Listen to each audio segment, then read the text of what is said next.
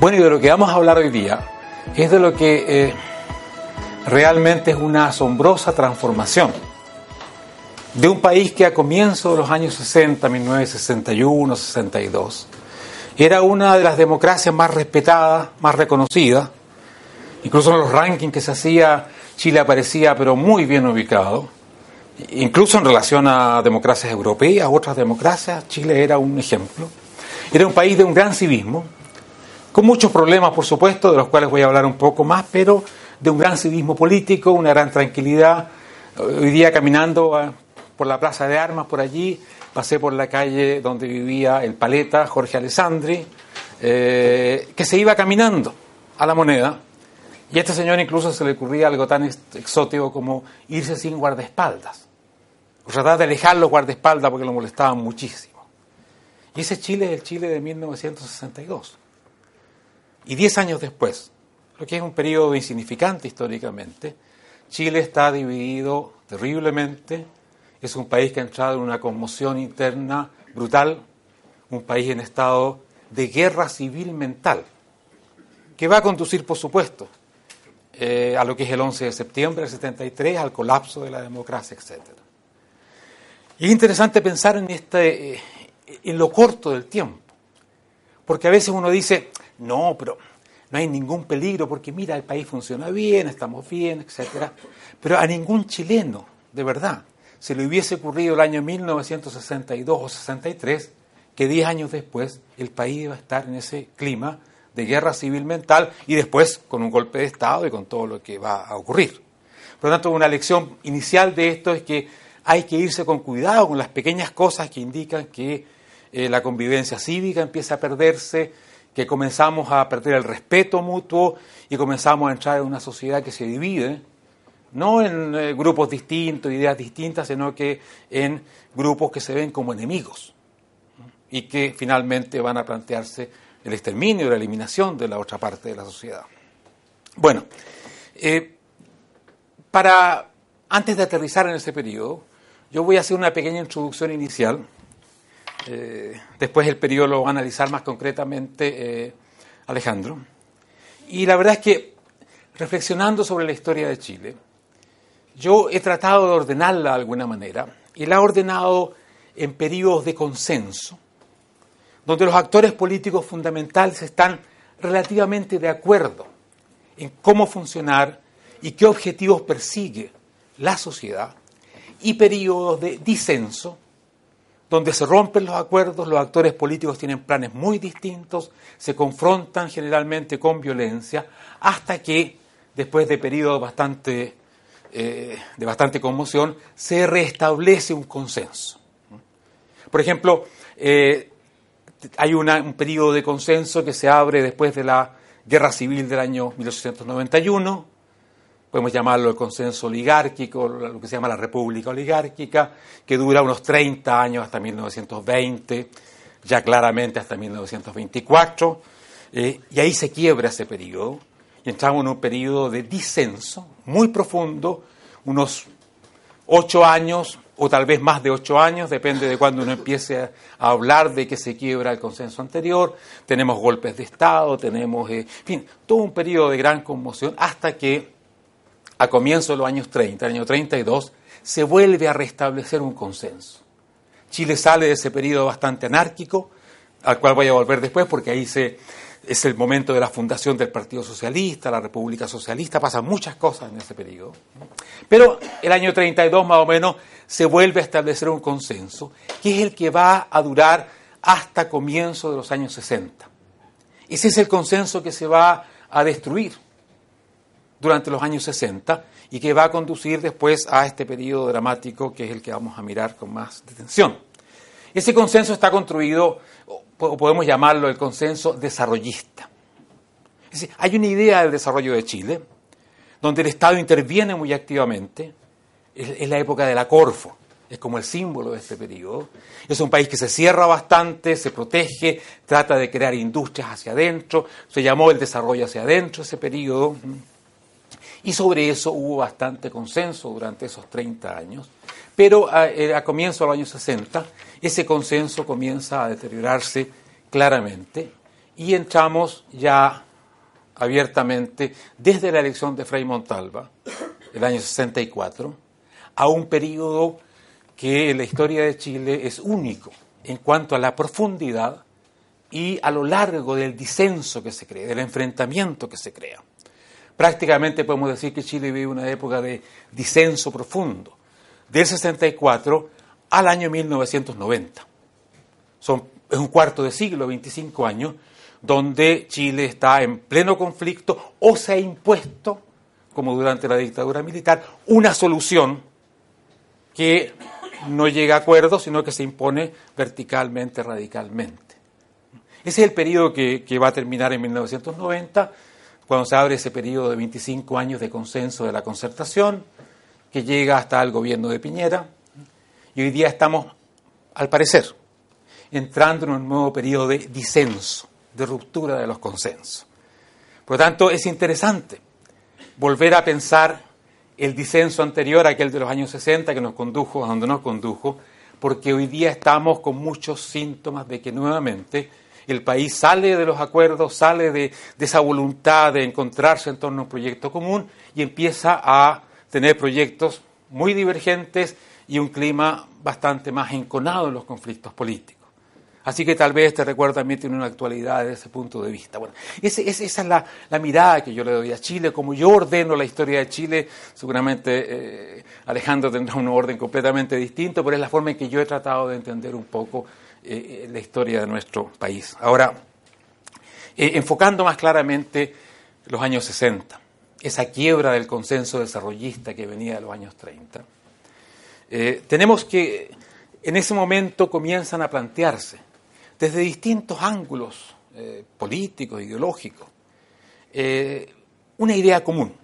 Y esto es bastante sorprendente, porque desde las ideas más liberales, como las que los Chicago Boys representaban, o liberales en lo económico por lo menos, hasta el Partido Comunista, etc., hay un diagnóstico bastante común.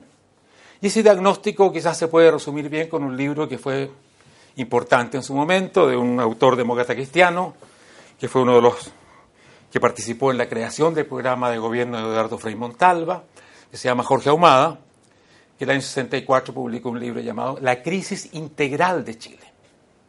Yo creo que la crisis integral es el concepto que están manejando no solo la democracia cristiana, sino también la izquierda, y eso basta leer cualquier texto de la izquierda en ese tiempo, por ejemplo, si tienen ganas de mirar algo, miren el programa de la Unidad Popular, que es del año 69, pero que en fin refleja eh, este diagnóstico. Y el punto número uno del programa es que Chile se encuentra, lo anoté incluso, Chile vive una crisis profunda, estancamiento económico, pobreza generalizada. O sea, este país hay que refundarlo porque anda muy mal. Ahora, notablemente, lo que van a hacer los Chicago Boys tienen un diagnóstico esencialmente idéntico Dicen que desde los años 30, con ese consenso desarrollista, este país ha entrado en un mal camino. Ese mal camino ha sido incapaz de solucionar los problemas de la pobreza, del desarrollo. Es un país que crece muy poco, que está estancado y que nos lleva a crisis políticas cada vez más fuertes. Por tanto, hay tres diagnósticos que coinciden en que Chile vive un momento crítico y donde sacan los tres conclusiones semejantes, si bien de signo ideológico totalmente distinto. Estas tres visiones críticas concluyen que hay que refundar Chile, es decir, reconstruir sus cimientos, planteárselo todo de nuevo, eh, de forma mucho más radical que lo que escuchamos ahora desde el Palacio de la Moneda, que hay un poco también de este ambiente refundacional, pero eh, si ustedes leyeran los textos de ese momento, son mucho más profundos, radicales, rupturistas. Por supuesto, la, democracia cristiana plantea su proyecto comunitario, una refundación de Chile en base a lo que ellos interpretan como valores social cristianos. La izquierda propone una solución socialista y, como pronto veremos del año, del año 73 en adelante, lo que va a ser el, liberalismo de los Chicago Boys combinado con el gremialismo, va a plantear una refundación que revierte el desarrollo estatista de que venía de los años 30 y crea bueno, la, economía moderna eh, chilena. Este, estas tres conclusiones refundacionales son las que van a dominar la historia de Chile en los 25 años de disenso. Son refundacionales y son excluyentes además. Plantean el tener la verdad absoluta y única sobre la crisis existente y la solución de la crisis. Esto es típico de la democracia cristiana, es, eh, interrumpe un largo periodo en la historia chilena, larguísimo en realidad, donde los partidos gobernaban en acuerdos, unos con otros, cambiaban de partido. El Partido Radical, el viejo Partido Radical, era como el ejemplo de esto, un partido que era muy bueno para el muñequeo político, como se decía, y cambiar de bando, etcétera. Era un país de la reglín, lo que está muy bien. Si la democracia es una reglín después de todo, ponernos de acuerdo y hacer una reglín. Porque si ninguno cede y no llegamos a ningún arreglo, terminamos como terminamos en ese tiempo en Chile. Y eso fue lo que pasa. Eh, Eduardo Frey y la democracia cristiana plantean un proyecto en el cual, como célebremente dijo Frey, no se transige ni una sola coma, ni por un millón de votos. Él le va a cambiar una coma al programa. Absurdo, lógicamente que absurdo, un millón de votos. En el Chile de entonces, con tres millones, algo así de votantes, eh, es bastante significativo. Podríamos cambiarle punto, coma, muchas cosas a un programa cuando hay un millón de personas que podría cambiar de opinión política al respecto. Y en esos mismos términos se plantea la izquierda marxista y se va a plantear después el proyecto eh, eh, de Pinochet y la dictadura militar. Ahora, una reflexión última que me he planteado es si es real este diagnóstico, si Chile realmente estaba viviendo una crisis integral a comienzos de los años 60 que Chile va a llegar a vivir una crisis integral, no hay ninguna duda.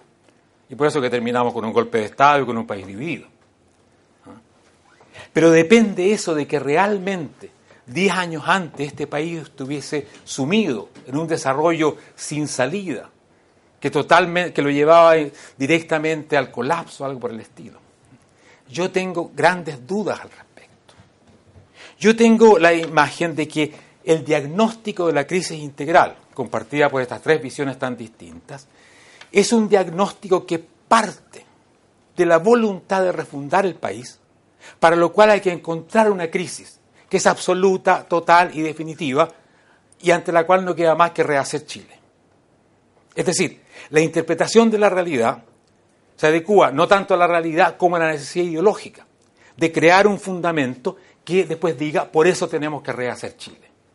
Esa es la lectura que yo le doy, porque mirando la, cifra, la estadística, pensando un poco, Chile crecía económicamente, si bien con, con mucha inestabilidad, es uno de los problemas del crecimiento chileno, porque somos muy dependientes del cobre en ese momento, como lo somos todavía, por lo tanto los precios del cobre determinaban alzas y caídas de nuestra economía, había una inflación bastante molestosa y, y problemática, pero si uno mira las tasas de crecimiento medio del periodo de los años 30 al 60 o 70, uno ve que son del 2, 3% per cápita. Lo cual no está nada de mal en un país que tenía un crecimiento demográfico de en torno al 2,5% eh, al año. Por lo tanto, el crecimiento bruto andaba por el 4 5%. Como les digo, con alteraciones, con subidas y caídas, pero no era un país que estaba yéndose para atrás, un país que estaba, digamos, estancado. Sin embargo, el diagnóstico de que el país está estancado en crisis prende, la gente lo cree. Y la gente va a votar por partidos que tienen este diagnóstico, a pesar de lo que podrían indicar estas cifras. Yo creo que lo que ahí juega un papel muy importante es un elemento que nombré al pasar, es el crecimiento demográfico chileno y, más aún, la urbanización muy acelerada de las grandes ciudades chilenas, especialmente Santiago. Estamos en un periodo donde llegamos a un, eh, eh, a un tope en cuanto a tasa de, fertilidad, en fin, la población está creciendo 2,5 por año, lo que es un alto crecimiento demográfico. Hoy día debemos estar en el 0,8 o menos de eso, una gran diferencia. Pero las ciudades como Santiago, en los años 50, crecen un 5% al año. Eso implica que en 20 años la ciudad duplica su cantidad de habitantes. De hecho, Santiago pasa, el año 40 tenía un poquito menos de un millón y el año 60, 20 años después, tiene dos millones. O sea, duplica su población. Y lo duplica por el crecimiento natural de la población, pero también por la migración campo-ciudad. ¿Qué produce la migración campo-ciudad? Produce una tremenda presión en los centros urbanos, y Santiago es el claro ejemplo, los campamentos, el, en fin, el, hacinamiento de la gente, los CITE, los conventillos. Es decir, la, la pobreza que en Chile estaba repartida por el campo, que era mucho más pobre, por supuesto, que Santiago, se va a juntar en Santiago.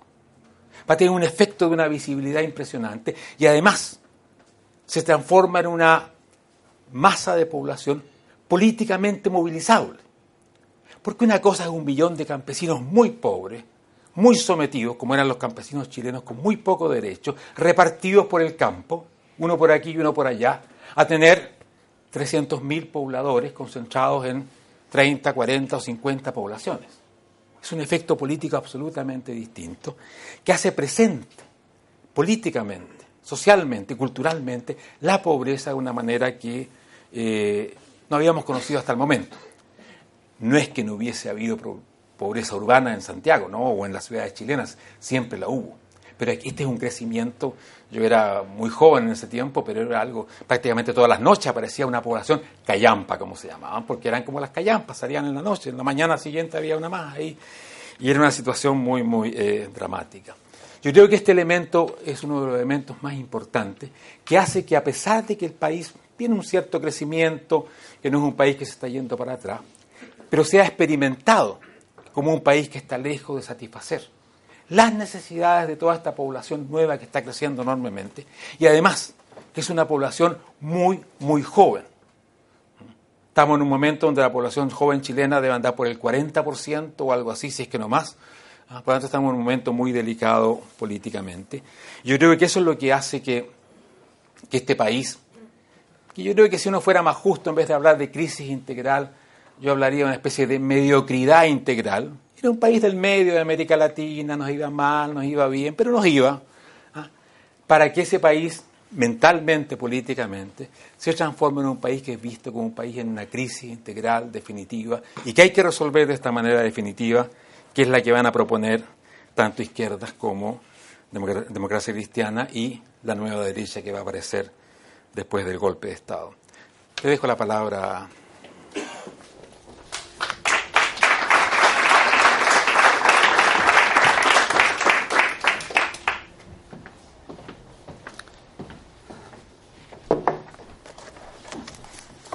Muchas gracias, Mauricio. Y si bien no, habíamos preparado los links, ya tenemos algunos que, he visto. Y, voy a partir por, esta idea de, crisis, o sea, eh, con dos cuestiones fundamentales. Primero, la crisis y segundo, la crítica, que son dos cosas distintas. Eh, Mauricio planteó la crisis a través del libro de Jorge Ahumada, la crisis integral de Chile eh, y técnicamente eso vendría a ser una crítica social. La crisis vendría a ser el conjunto de problemas que se habían acumulado en el país en esos años y habría que ver cuáles eran, cuánto eran, cuán profundos eh, eran. En el periodo que va entre 1932 y 1973, es decir, de este segundo consenso del que habla Mauricio, que me parece que es una buena forma de entender el, el Chile republicano, momentos de ruptura, momentos de consenso. Eh, lo que hay es un país que por un lado progresa democráticamente, o sea, es un país que se va consolidando desde el punto de vista de las instituciones democráticas, hay alternancia en el poder, se eligen ocho presidentes eh, mediante sistemas electorales, un sistema electoral que además es crecedor, es decir, el año 52 votan por primera vez las mujeres y por eso en los años siguientes eh, se duplica y hasta triplica eh, la base electoral del país. Hay alternancia en el poder, si al principio gobernaba un liberal, luego gobiernan radicales, después un líder ex militar que podríamos llamar de tendencia populista, después un independiente de derecha, un demócrata cristiano eh, y un marxista. Es decir, hay alternancia en el poder por la vía democrática y eso también es valioso. Ahora uno podría decir eso es lo lógico, claro eh, aquí hay mucha gente joven que nació en, democracia, las personas que, eh, que, tenemos más años tuvimos eh, periodos de, interrupción al respecto,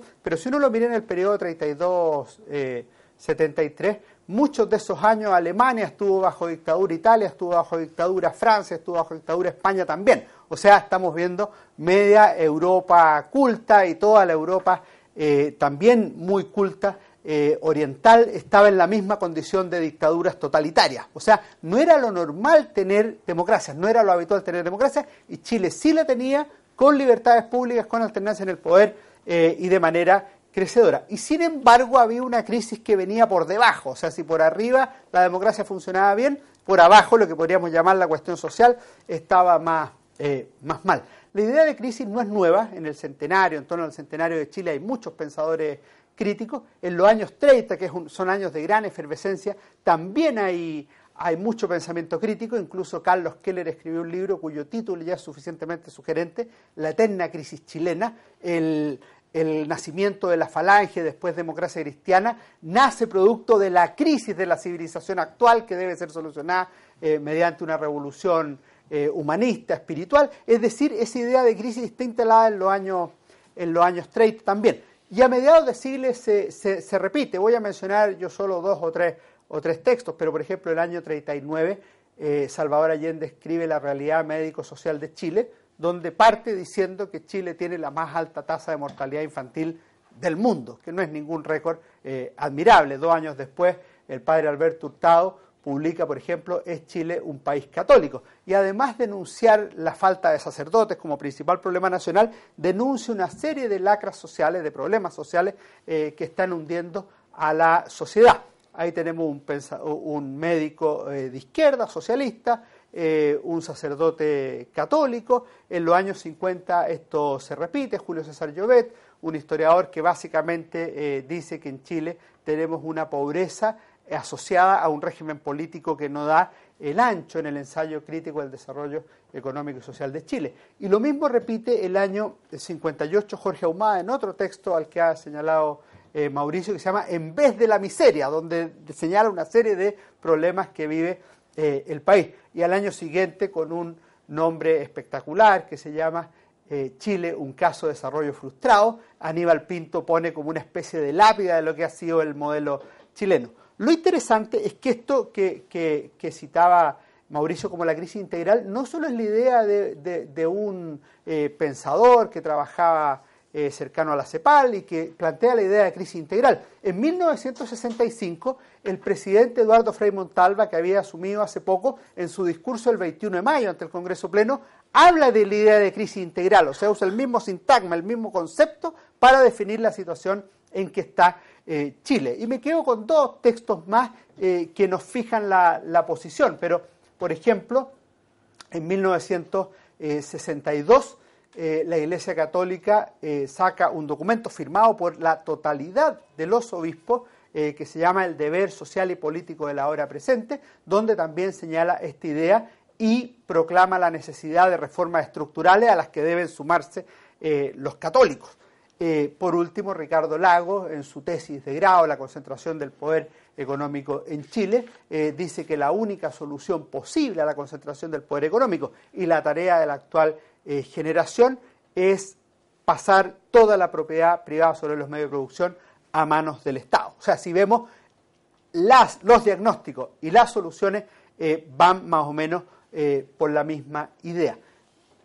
¿Significa esto que es una crisis efectiva o que los críticos son demasiado eh, críticos? A mí me parece que hay algo de, la, de las dos cosas, pero al menos políticamente, y esto es lo relevante para lo que viene en los años siguientes, si hay un desajuste crucial, un desajuste entre el sistema existente y las expectativas de la población. Y cuando se producen ese tipo de crisis, la verdad es que generan eh, situaciones políticas que son más efervescentes eh, y son realmente más críticas en términos de su resultado. Tenía razón Mauricio Rojas cuando dice que el año 62, 63 probablemente nadie planteaba que esta crisis iba a terminar en forma de guerra civil o de golpe de Estado, pero lo que vale para el 62 y el 63 no vale para el 64. En una carta de ese año, el presidente Alessandri, que ya está saliendo de la, de la moneda y que volvió caminando eh, a su casa, eh, dijo en una carta a su embajador en el Vaticano que le preocupaba mucho cómo la iglesia y las universidades incluso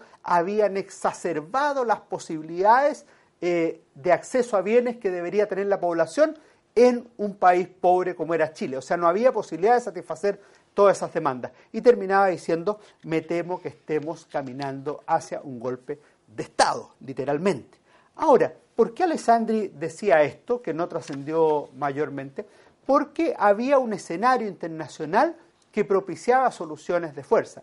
El año 59 se había producido un hecho absolutamente paradigmático y sin el cual es imposible entender esta época en América Latina, que fue la revolución cubana o el triunfo de la revolución cubana, que si bien en un primer minuto solo significaba la lucha contra la dictadura de Batista para después hacer un llamado a elecciones, pronto devino en una dictadura eh, comunista, en lo que se llama el giro socialista de la eh, revolución, y esto significó una ola de emoción revolucionaria en todo el continente. Muchos de los grupos rebeldes que surgieron en esta década, guerrilleros armados, tienen una cierta orientación cubana, aunque no exclusivamente de ahí, algunos tienen una afiliación trotskista y otros eh, maoísta, pero la revolución cubana está detrás, por una cuestión que dijo Fidel Castro en 1962 en lo que se conoce como la Declaración de la Habana. Lo que ha demostrado la revolución cubana es que la revolución es posible en América Latina. Y eso lleva, por ejemplo, a que el mismo año 62, eh, revista Mensaje diga,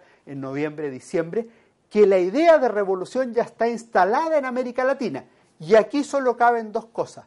O nos sumamos a la revolución para cristianizarla o aceptamos que esta revolución sea marxista. De manera tal que ahí no se está hablando de revolución violenta, pero sí se está aceptando que un grupo de la sociedad bastante importante cree en dicha revolución eh, violenta y en el caso de Revista Mensaje dice que hay que cristianizarla. No es casualidad entonces que en la elección presidencial del año 64, de las tres alternativas que hubo, que se reducen a dos finalmente, la de Eduardo Frei Montalva y la de Salvador Allende, ambas planteaban revoluciones, una revolución en libertad en el caso de Frei, eh, una revolución socialista en el caso del senador Salvador Allende. Y el resultado es que Frey, con más de la mitad de los votos, o sea, con una mayoría absoluta, logra la victoria de esta revolución en libertad, eh, mientras Allende obtiene un significativo 38% de los votos, pero que le impide eh, obtener la victoria. Muchos han dicho que esto lleva a los socialistas chilenos a desengañarse de la democracia. O sea, dicen por la vía eh, que estamos intentando, esta cuestión se está volviendo imposible. Pero si uno lee, por ejemplo, Revista Arauco, que es una revista teórica del Partido Socialista en los años 59-64, o sea, previos a esta elección, se da cuenta que ya también hay una admiración por la revolución cubana que permite ir o emulando el modelo, adaptándolo a la realidad chilena y eventualmente acercarse a esa fórmula. Esto va a llevar, por ejemplo, en 1967 eh, a la fuerza del Partido Socialista en su Congreso de Chillán a decir que la revolución, eh, que la vía violenta es inevitable y es legítima para llegar al poder, señalando que eh, los medios ordinarios, legales, son solamente fórmulas parciales, pero que en ningún caso permiten la conquista del, del poder. Por eso año el 65, en agosto, se funda también el movimiento de izquierda revolucionaria, el MIR, que se señala a sí mismo como marxista-leninista, como heredero de las luchas de Recabarren y que quiere la transformación violenta del orden social eh, existente. Al declararse marxista-leninista está diciendo básicamente eso en la lógica de Marx y eh, la interpretación que hace Lenin en el Estado y la Revolución. Lo que hay ahí es la necesidad de la transformación violenta de todo el orden social eh, existente. Eso el MIR lo tiene bastante claro, mientras el Partido Comunista está en una línea eh, más bien pacífica, en la vía que se ha señalado en el vigésimo Congreso de, Moscú el año, el año 56, que es la llamada eh, vía chilena que va a conducir primero al Frente Popular y finalmente a la Unidad Popular, es decir, a ocupar los medios legales eh, para llegar al poder. Si nosotros vemos entonces este desajuste entre la democracia política y la cuestión social, si vemos el impacto eh, práctico de la revolución cubana y del guevarismo en Chile, vemos que la situación en los años 60 al menos, al menos es bastante distinta a la de los años 50. Eh, Agrego un par de cosas más que me parecen relevantes. Hay una encuesta muy ilustrativa de 1968 que publicó Armand Matelart y Michel Matelart, los sociólogos que trabajaron en la, en la Universidad eh, católico, una encuesta larga, debe ser de unas 300 páginas, eh, eh, publicada como, como libro, y en esta se hace la pregunta respecto de la revolución y se le pregunta a los jóvenes, en una encuesta exclusivamente juvenil, si son partidarios de la revolución en cualquiera de sus formas, esto significa pacífica o violenta, si son partidarios de la de reforma o se oponen a la revolución. Y los segregan por jóvenes universitarios, empleados, obreros, campesinos. Lo interesante es el resultado de los jóvenes universitarios varones 46% de los hombres universitarios, es decir, estadísticamente es prácticamente uno de cada dos, señala ser partidario de la revolución en cualquiera eh, de sus formas. Y eh, eso explica también, por ejemplo, cómo algunos de estos grupos tienen su origen eh, universitario. Y a esto le podríamos agregar lo que se llama la transformación respecto a la percepción de la, de la democracia. Si en la primera etapa, como bien decía Mauricio, y yo lo suscribo, hay una admiración hacia la democracia chilena desde el exterior, pero también hay una autoimagen positiva de la democracia chilena desde los connacionales, que incluso la repiten los distintos presidentes del periodo, paralelamente se empieza a producir una crítica a la democracia como sistema y se le empieza a poner apellido. Por ejemplo, eh, democracia burguesa. Hay una canción muy interesante eh, del periodo eh, de Ángel Parra, que se llama La democracia. Dice, me gusta la democracia en este hermoso país, qué hermosas son las callampas que se pueden construir, como haciendo ver que por un lado funciona la democracia política, pero socialmente aquí no hay una democracia. Y esta democracia no va a funcionar. Termino con una cita del el año 68, Chile Voluntad de Ser, un texto de la Iglesia Católica, nuevamente de los obispos si los obispos del 62 habían dicho que eran necesarios los cambios estructurales que los católicos se tenían que sumar, si el mismo 62 revista Mensaje había dicho que había que cristianizar la revolución, el año 68, en una de las conclusiones más importantes de este documento, se señala, con esto se plantea una crisis de convivencia. Se pone en duda la eficacia del sistema democrático y se pierde la esperanza en efectivos cambios sociales dentro de la legalidad se ahondan las divergencias ideológicas y cunde en algunos sectores la idea de que la vía ilegal y aún la violencia sean más efectivas. Efectivamente, lo que se produce en, eso, en esa segunda mitad del gobierno de Frei Montalva es una efervescencia mayor y una radicalización mayor de la política, un crecimiento del ideal revolucionario en los partidos que lo eran y también en grupos que no lo eran. Antes, incluso dentro de la democracia cristiana, se produce una segregación que se va hacia el MAPO y que expresamente dice el MAPO, nosotros no les queremos disputar personas a los partidos marxistas tradicionales, sino que queremos crear conciencia revolucionaria. Eso es inmediatamente a puertas de la elección presidencial de 1970 y el periodo 70-73 al que me referiré en la segunda, en la segunda parte. Gracias.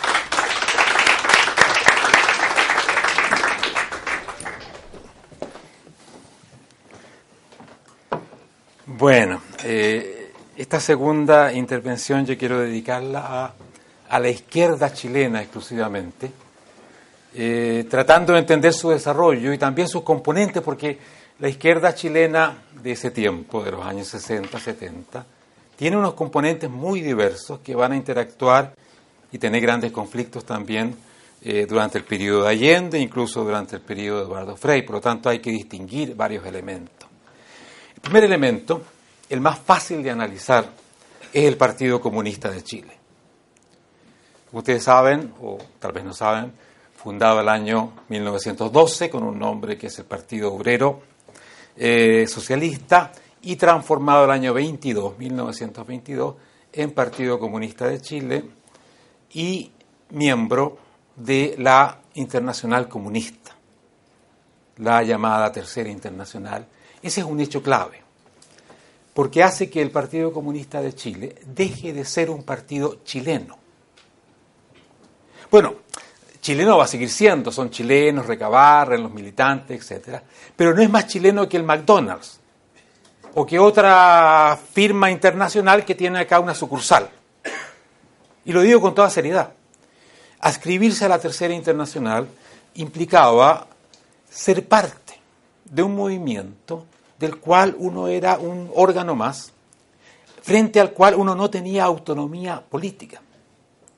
Es decir, uno de los compromisos fundamentales que asumían los partidos que se ascribían a la Tercera Internacional era que su política en su respectivo país iba a ser dependiente de la política de conjunto del movimiento comunista, es decir, de la política de la Unión Soviética.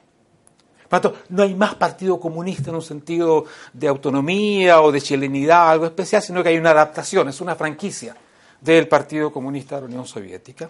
Y no solo en términos políticos, sino que también durante los años 20, especialmente la segunda mitad, el Partido Comunista de la Unión Soviética, a través de la Tercera Internacional, decide la, la bolchevificación de los partidos miembros de la Tercera Internacional. Es decir, tenían que ser orgánicamente igual que el Partido Comunista de la Unión Soviética.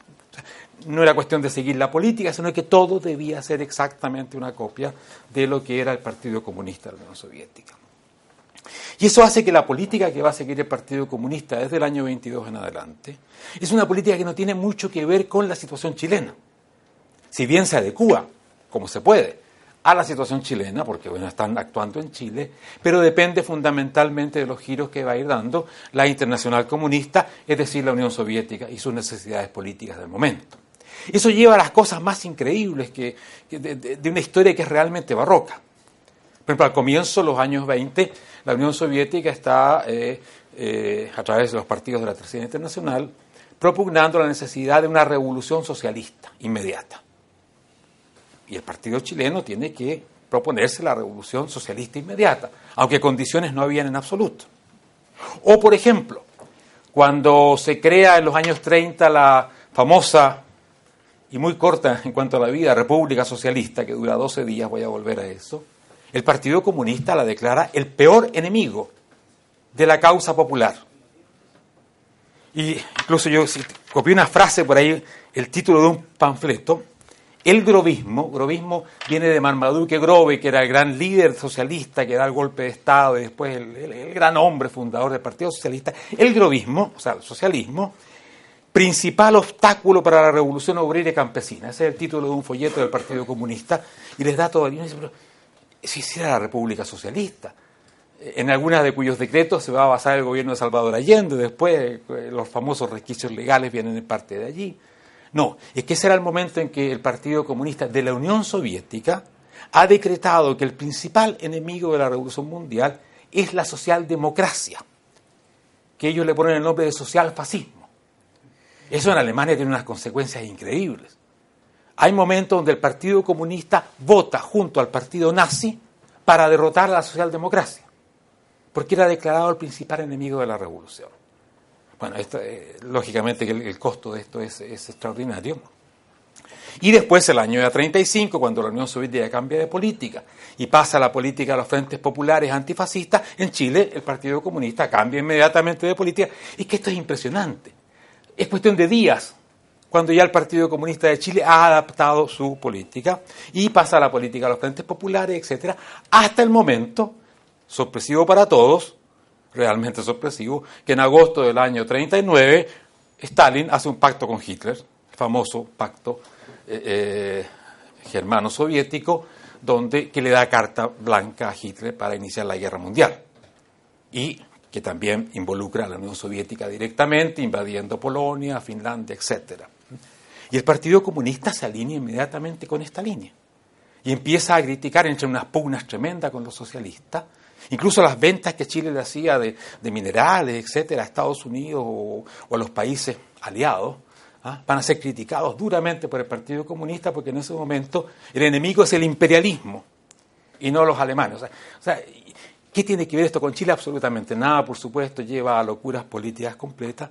Y el año 56, ya lo comentó eh, Alejandro, el Partido Comunista de la Unión Soviética, en un giro muy espectacular, que es el 20 Congreso, cuando Nikita Khrushchev denuncia los crímenes de Stalin, o una parte de los crímenes de Stalin, el Partido Comunista Soviético adopta la política de coexistencia pacífica, orientado fundamentalmente a la competencia económica con el capitalismo, con el imperialismo, y por lo tanto sus partidos filiales les dice que hay que parar con los intentos revolucionarios abiertos, hay que pasar a una vía pacífica, evolutiva, tranquila, eh, donde se acepta una cierta división incluso del mundo en esferas, y que eh, eso es lo que hay que hacer. Y esto lleva a que el Partido Comunista Chileno adopte dos meses después del Congreso Soviético. Es impresionante. ¿ah? El Congreso Soviético es en febrero, el Congreso de Comunistas Chilenos en, es en abril, si no recuerdo mal, y se adopta, por supuesto, una nueva línea política que va a ser la que va a mantener el, va, que va a mantener el Partido Comunista hasta los años de la Unidad Popular. Es una política que dura durante un periodo bastante largo de tiempo y que explica la conducta fundamental del Partido Comunista chileno en todo aquello que va a ser los años 60 y 70, que es una política de contención, de avance limitado del, movimiento socialista, eh, de alianzas de clase muy amplias, donde ellos dicen que los únicos enemigos son los imperialistas y los oligarcas, pero todos los demás más o menos son posibles aliados, la burguesía nacional, por lo menos las partes, no la gran burguesía, pero el resto, en fin, toda una política muy tranquila, que es la política que en parte, en gran parte se refleja en lo que va a ser el programa de la Unidad Popular. Es un programa de avances al socialismo, pero que no tiene planteado todavía la toma total del poder ni la socialización completa de la economía del país, sino que sigue en gran medida esta cautela que el Partido Comunista Soviético le ha impuesto al Partido Comunista chileno. Entre otras cosas, también implica que la idea de dictadura del proletariado, todo aquello que es parte fundamental del marxismo-leninismo, trata de ser, no voy a decir eliminado porque no lo fue, y esto lo dice Luis Corbalán, incluso después del golpe, que, el Partido Comunista siempre tuvo una diferencia fundamental con Allende, y es que ellos creían que en un momento dado iba a venir e, e, ese momento donde la democracia burguesa se transformaba en algo muy distinto, es decir, aquella dictadura de los trabajadores, etcétera, que, que ha planteado Marx y Lenin, etcétera. Por lo tanto, acá tenemos un, un partido que durante toda esta época, y no menos en la Unidad Popular, para tratar de contener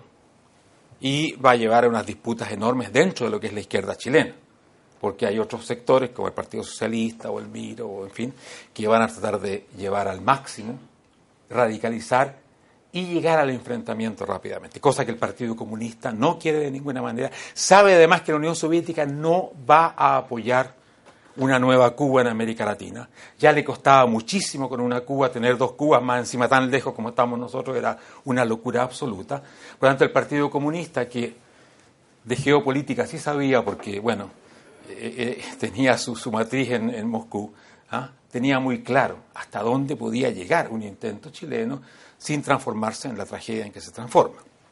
Ahora, el elemento fundamental, yo creo, en, lo que es el, eh, esta el avance revolucionario y al final el enfrentamiento es el Partido Socialista.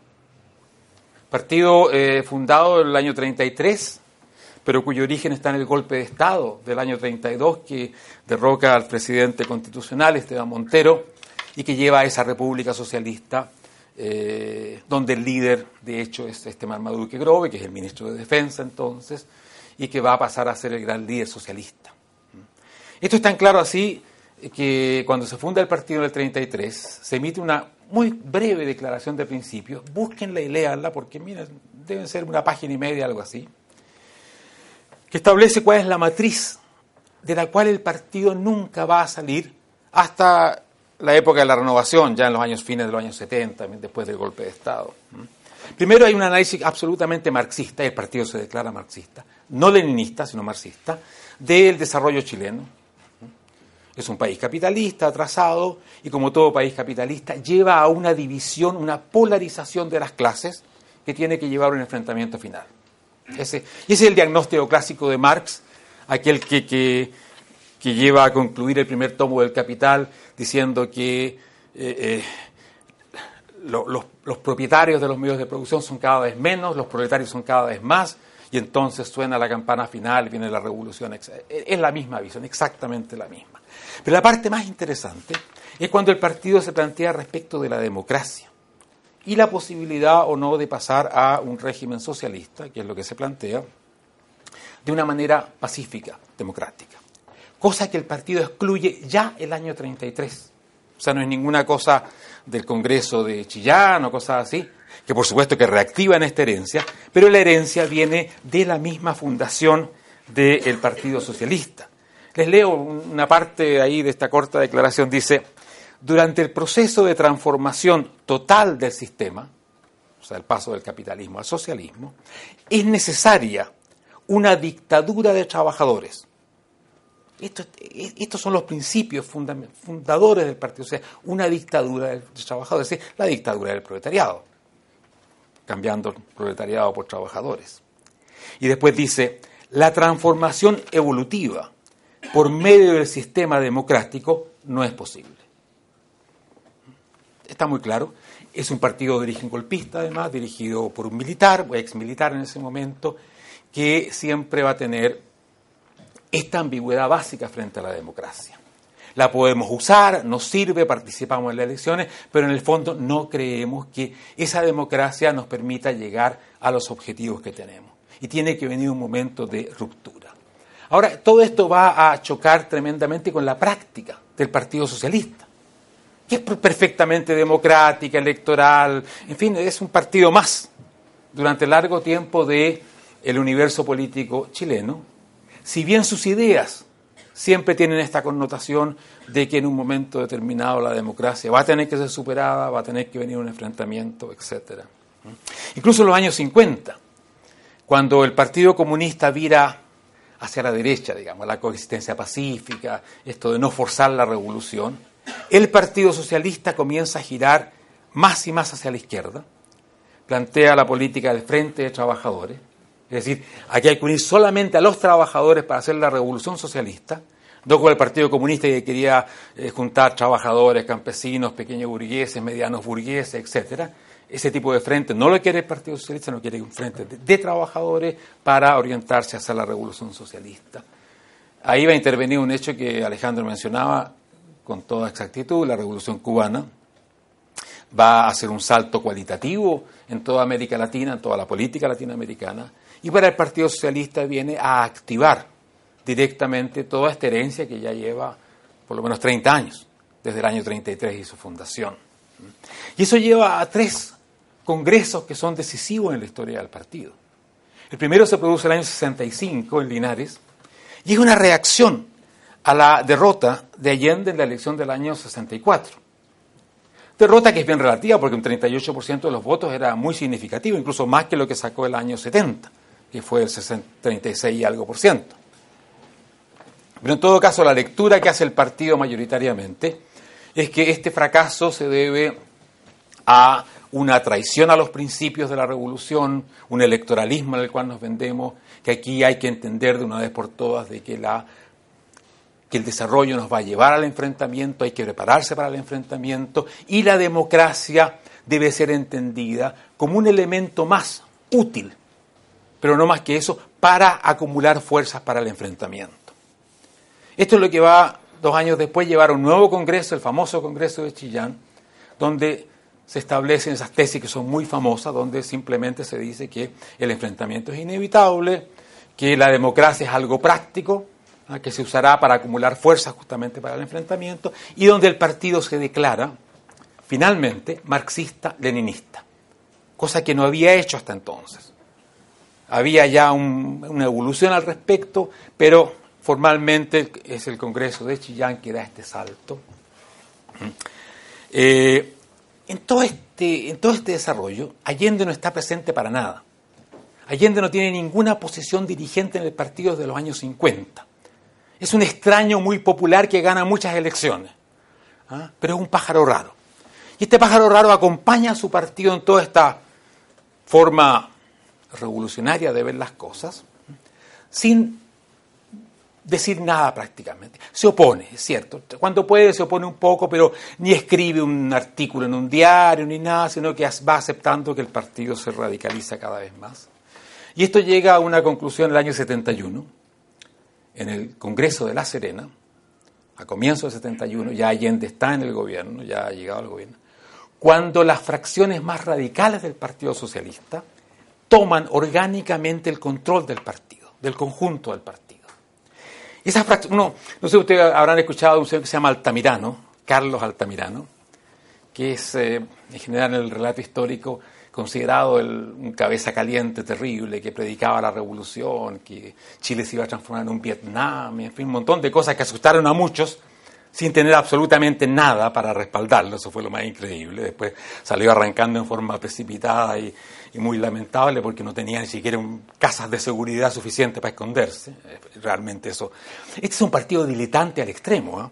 Todos hablan de revolución y lucha armada de Vietnam y no tienen ninguna preparación real para, para, para realizar lo que están eh, diciendo. Bueno, este señor Altamirano era el más moderado de la dirección elegida el año 71 después estaban los trotskistas, estaban más a la izquierda, y después estaban los llamados helenos, que eran, provenían del Ejército de Liberación Nacional creado por Che Guevara, y esta era la, filial chilena. O sea, estamos hablando de gente con cabeza de pistola, como se decía en ese momento, ¿ah? dispuesta al entrenamiento militar, al enfrentamiento militar, el partido pasa a constituirse en un órgano de elementos realmente extremos, los socialistas más moderados, los que seguían a un señor llamado Ampuero, abandonan ese Congreso, espantados de lo que está pasando, por lo tanto le dejan todo el poder del partido a, estas fracciones muy militantes, muy militaristas del partido. Allende, por supuesto, no tiene nada que hacer aquí. Incluso después trata de, de alguna manera de decirle, pero ¿qué, pasa? Yo no estoy de acuerdo en esto, ¿cómo está? ustedes están descartando la vía pacífica, la, su vía al socialismo, eso de que en Chile era posible evolucionar dentro de la democracia, el socialismo, el partido lo estaba descartando y lo seguirá descartando. Hay un montón de documentos de esa época. Por lo tanto, aquí hay un elemento eh, increíble de disociación entre el presidente socialista y su partido, que, en el cual no tiene ninguna influencia. Ya esto era muy claro cuando, cuando el partido designa a Salvador Allende como candidato presidencial. Allende no obtiene ni siquiera la mayoría del Comité Central del partido. Es elegido, creo que son 13 votos a favor y 14 abstenciones. O sea, ganan los que no tenían ninguna ganas de que Allende fuera el candidato. Pero como no había otro ni de cerca, porque Allende era una figura muy, muy popular, Allende va a ser candidato de un partido que no lo quiere y que lo va a querer cada vez menos. Y que no va a permitir ninguna injerencia del presidente y le va a ser imposible la vida realmente a Salvador Allende y si hay alguien que desequilibra el proceso, o sea, que, que, lo saca de ese marco más ordenado que era después de todo el programa de la Unidad Popular o el proyecto del Partido Comunista, va a ser el Partido Socialista. Y lo es porque es un gran partido, estamos hablando de decenas de miles de militantes, de diputados, de senadores, de poder eh, en todo nivel de Chile, eh, cosa que no se puede comparar con el MIR, por ejemplo, que apenas llega a tener 10.000 militantes, no es poco 10.000 militantes, especialmente si son bastante extremos, pero el Partido Socialista es una potencia absolutamente eh, distinta. Bueno, Partido Comunista, Partido Socialista, el tercer elemento es el MIR, es un elemento que yo creo que en, el conjunto histórico no tiene un peso determinante ni, ni, extraordinario, pero lo tiene, pone su parte. Es el ala izquierda en realidad del Partido Socialista, partido absolutamente formado en la idea cubana de la, de la toma violenta del poder. Eh, su congreso de fundación del año 65 lo establece así. Es un partido, el primer partido chileno que junto a sus principios tiene una tesis insurreccional directamente, porque esa es la idea, la insurrección obrero, campesina, etcétera, redactada por Miguel Enríquez y el hermano de Miguel Enríquez y algún otro personaje más. Eh, creo que Bautista Banchou, no recuerdo exactamente, y, que son estos jóvenes eh, de Concepción que van a tomar la dirección del MIR el año 67 en el tercer Congreso del Partido, orientándola ya más directamente hacia lo que es la idea del enfrentamiento armado, pero enfrentamiento armado inspirado no por lo que era la tradición marxista más clásica, que dentro del MIR estaba representado por los trotskistas. Los trotskistas estaban por todas partes en realidad. Vienen del Partido Comunista y como lo echan y los persiguen, se distribuyen un poco por aquí y por allá y llega una cierta cantidad respetable a lo que fue el MIR, ese pequeño partidito todavía en el 65. Y los trotskistas siempre tenían la idea de la insurrección armada. Pero su idea de la insurrección armada seguía mucho las ideas por supuesto de Trotsky y de Lenin, de que esto era producto de un desarrollo de la conciencia de las masas, del, en fin, había todo un movimiento evolutivo que en su momento conclusivo, como en octubre del 17 en Rusia, llevaba a la insurrección y a toma del poder. O sea, la insurrección era como la espuma de esta ola que, que, avanzaba. La idea que, que, parte de Cuba y que parte de China también en ese momento es que la, la lucha armada se inicia por pequeños grupos que pasan directamente a la acción y van creando a través de las armas y de las acciones armadas, el foco guerrillero es la famosa idea cubana, van creando la conciencia la revolución, creando el ejército popular, como va a decir el MIR, y finalmente llevando al enfrentamiento definitivo.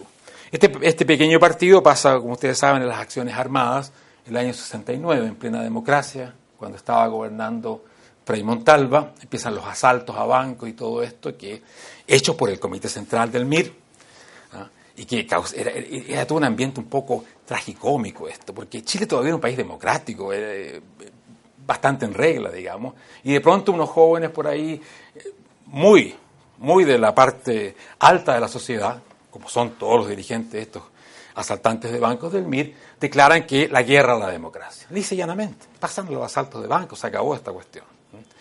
Y por ahí hay un recuento de uno de estos asaltos en una sucursal, donde las chicas asaltadas, dicen en la televisión, eran tan buen estos chicos, vuelvan a asaltarnos, porque esto era, pero sí, claro, sí lo eran, sí eran partes de la burguesía chilena, en fin, de las clases altas, hijos del rector de la Universidad de Concepción, en fin, todo esto, que se habían pasado mentalmente ya a la época de la revolución proletaria, no sé si se habrían encontrado un proletario en su vida a esas alturas. Lo van a encontrar después, si es cierto, porque el MIR se va a, difundir bastante. Y ese va a ser un elemento junto al Partido Socialista tremendamente desestabilizante en todo lo que va a venir. Su idea es la creación del poder popular, o sea, un avance rápido hacia lo que llaman la dualidad de poderes, o sea, la creación de una especie de antiestado contra el Estado burgués que hay que destruir y la creación de las fuerzas para al final tener un enfrentamiento exitoso. También es un partido diletante. Cuando viene el momento de la verdad, el 11 de septiembre, lo que tienen en fuerza militar es realmente para la risa, lisa y llanamente. ¿Ah? Si ustedes, hay buenas descripciones del 11 de septiembre, hay un libro entero dedicado al 11 de septiembre, no me acuerdo el autor, pero en fin, el día no sé cuánto se llama, y ahí van a ver lo que fue la resistencia armada del MIR, el Comité Central, todo eso, lo, lo que tenían y no tenían, y por eso que el día 11 de septiembre mueren 34 personas en total. Si hubieran habido una izquierda con capacidad y voluntad de resistencia militar y con un poquito más de, argumentos militares, hubiésemos tenido una situación muy distinta a lo que realmente ocurrió. Donde había un poco más de capacidad militar en la Guardia Personal de Allende, el famoso GAP. Pero fuera de eso en los partidos había muy, muy poco. Y por último, el elemento más, más complicado de todo esto es el allendismo y Salvador Allende, que es el componente en términos de votos, de gente mayoritario. E, este, esta es la gente. Una vez Eduardo Frei definió a Allende como el político más frívolo que hemos tenido en la historia de Chile. No sé si, la, si es justa la, la, definición, pero indudablemente que aquí en la figura de Allende, en la figura del allendismo, había una evidente frivolidad política. De creer que que no importaba mucho lo que se decía, esto de la revolución, la vía armada, era todo, era como un juego, todo parecía posible. Era gente en general de una posición social bastante aceptable, que con, un gran corazón puesto hacia la izquierda y por lo tanto votando por el doctor este que hacía buenas reformas y que querían un país mejor, con, con menos niños que se murieran de hambre, etcétera, etcétera. Y aportaron una masa muy sustancial a lo que fue la victoria políticas electorales de Salvador Allende y finalmente su posibilidad de, de, llegar al poder. Yo creo que la figura de Allende resume muy, muy bien esto en cuanto a su, todo su estilo de vida, un dandy burgués, en fin, toda una vida que está muy lejos de, de, un revolucionario socialista o de un militante comunista de la época. Realmente hay una gran diferencia. Y, y que puede ser presidente del Senado de Chile y a la vez andar mostrando en televisión con mucho orgullo un libro que le había regalado Che Guevara que decía a Salvador que quiere lo mismo por otros medios. Quiere lo mismo. O sea, una dictadura, como la que había en Cuba en el año 68, ya cuando, cuando, regala este, cuando Allende mostraba este libro, un programa del año 68. Eh, a Allende le parecía que todo esto era posible. Proclamar la vía chilena, respetar el pluralismo, la democracia y a la vez eh, eh, románticamente eh, soñar con revoluciones, aplaudir revolucionarios. Tiene una relación con Miguel Enríquez muy entrañable. Miguel Enríquez parece ser aquel revolucionario que Salvador Allende hubiese querido ser. Tanto así que eh, le confía prácticamente su seguridad personal los primeros tiempos del gobierno. El GAP lo fundan fundamentalmente gente del MIR en los primeros tiempos, después son más socialistas, pero originalmente gente del MIR. Y esto quizás es lo que explica eh, ese momento tan trágico que es el momento de la, de la muerte de Allende.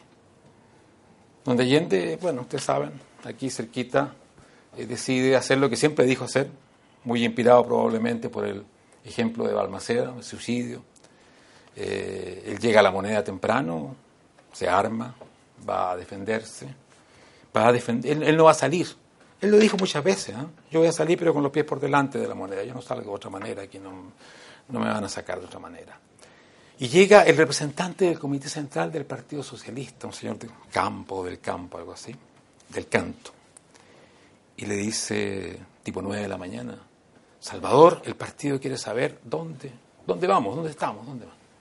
Y Allende lo queda mirando y le dice, esto está relatado varias veces, yo creo que no hay duda del hecho, le dice, pero si en tres años no han venido a preguntarme nada, ¿qué vienen a preguntarme ahora?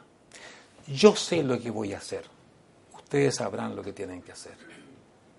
Y eso como que resume el caos tremendo que fue el gobierno de la Unidad Popular, la falta absoluta de control, de dirección que había, donde cada uno tiraba un poco por su lado, y que concluye de la manera en que ya sabemos. Así.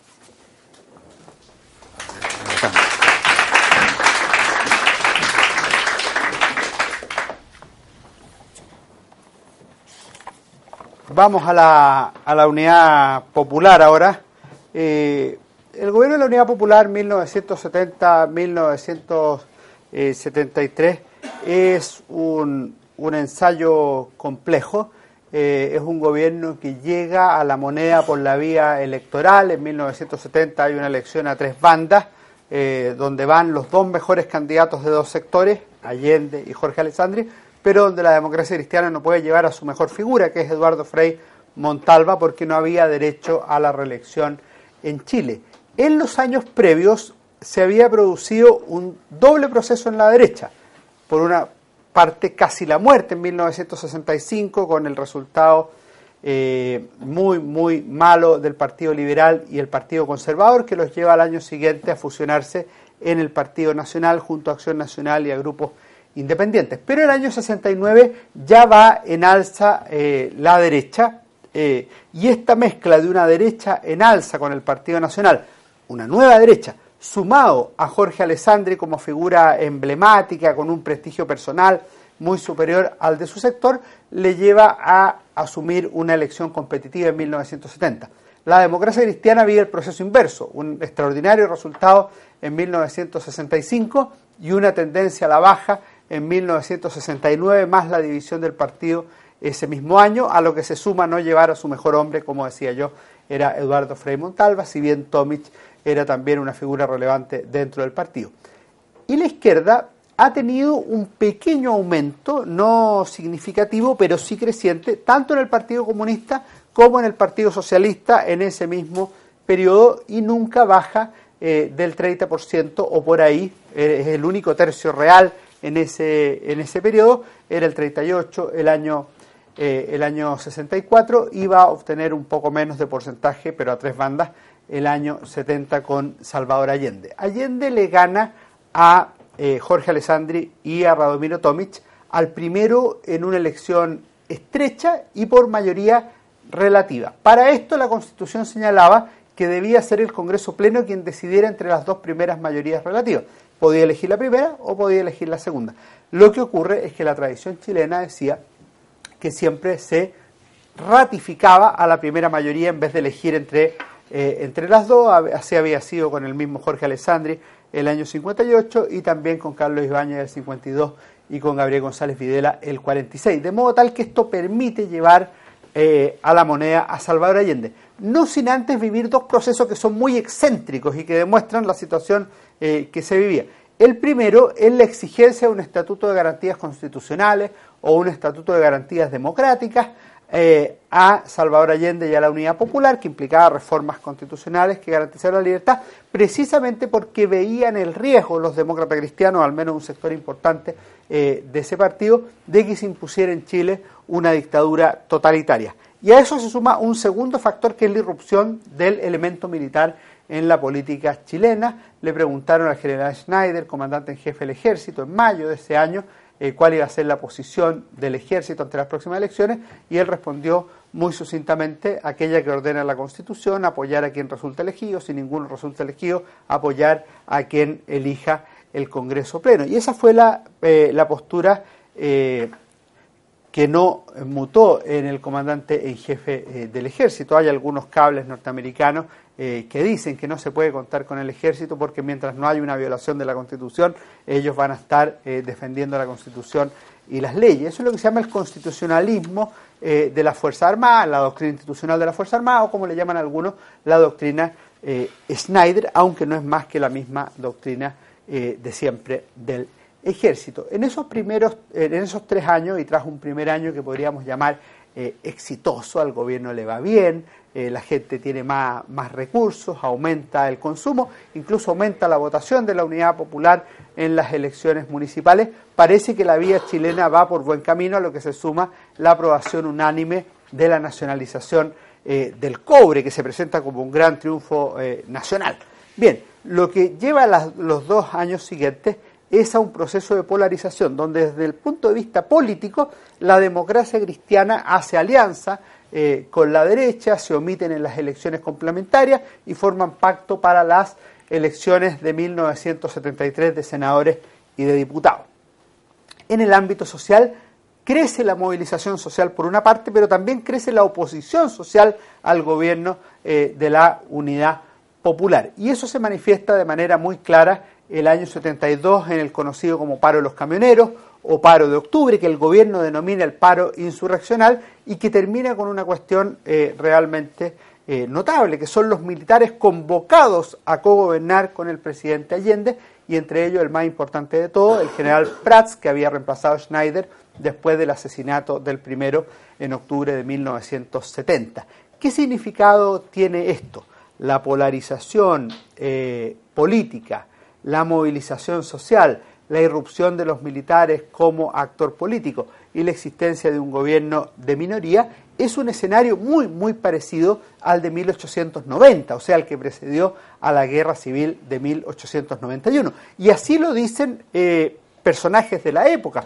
Uno de ellos, Hernán Ramírez Nicochea, historiador que había escrito dos libros sobre la revolución o contrarrevolución, como él le llama, en 1891, compara ambos escenarios y ve la posibilidad de que el imperialismo unido a la reacción chilena se levante en contra del presidente Allende y dice que el escenario es bastante parecido al que existía en 1891. En las elecciones de marzo de 1973, eh, la oposición apuesta a obtener los dos tercios necesarios para deponer al presidente Allende por vías legales, pero si bien triunfa, no obtiene ese resultado, obtiene en torno al 55% de los votos y por otro lado, eh, la Unidad Popular eh, obtiene poco menos del 45% de los votos. Y esto, que es una victoria electoral de la oposición, es en realidad un empate político. O sea, ni el gobierno de la Unidad Popular puede avanzar en su vía chilena al socialismo, porque no puede aprobar la más mínima ley porque no tiene mayoría, ni la oposición puede poner eh, a Allende por las vías legales. De manera tal que en los próximos meses, y considerando que esta es la última elección, antes, eh, eh, elección política me refiero, antes de 1976, donde corresponderían las otras elecciones presidenciales, la verdad es que el país queda empantanado, sin poder ni avanzar ni, ni, retroceder en ninguna dirección el presidente Allende en su discurso del 21 de mayo hace un llamado dramático eh, que algunos titulan como no a la guerra civil, lo que lleva a rayados de pintura en los días siguientes eh, con dos mensajes. Uno en la línea del presidente Allende, lo que sería el allendismo, no a la guerra civil, y otro eh, que vendría a ser de una posición más ultra, a ganar la guerra civil. O sea, en el entendido que la guerra civil viene y que hay que ganarla.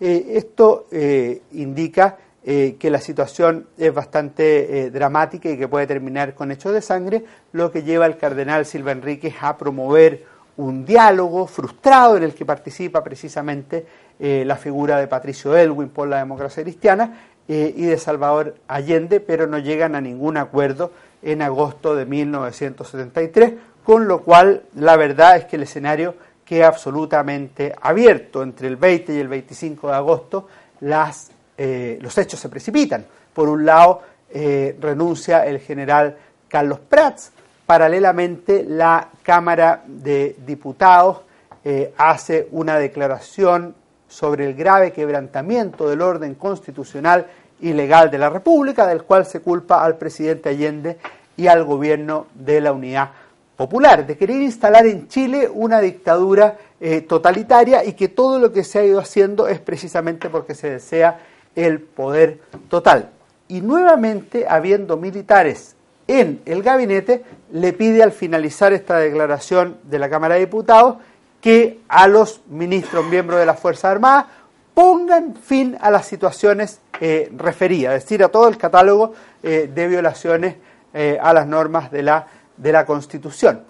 Esto era bastante raro, pues era pedirle a los militares que le pararan el carro al gobierno, que es una situación eh, que si bien era el propio Allende quien había convocado a los militares a cogobernar, se salía de las normas eh, eh, básicas de la democracia. Lo importante no es solo lo que decía el acuerdo de la Cámara de Diputados, es cómo fue interpretado el acuerdo de la Cámara de Diputados. En su respuesta, un par de días después, el acuerdo es del 22, se firma el 23 y el 24 responde el presidente Allende con un manifiesto a la nación eh, y dice básicamente dos cosas, que no ha habido en la historia de Chile un gobierno más democrático que el suyo. Yo aquí, más allá de la interpretación que tengamos del gobierno, es ver que no hay ninguna posibilidad de acuerdo. Por un lado, la Cámara lo acusa de querer el poder total e instalar un régimen totalitario y el presidente dice no ha habido gobierno más democrático que el mío, o sea, no hay vasos comunicantes.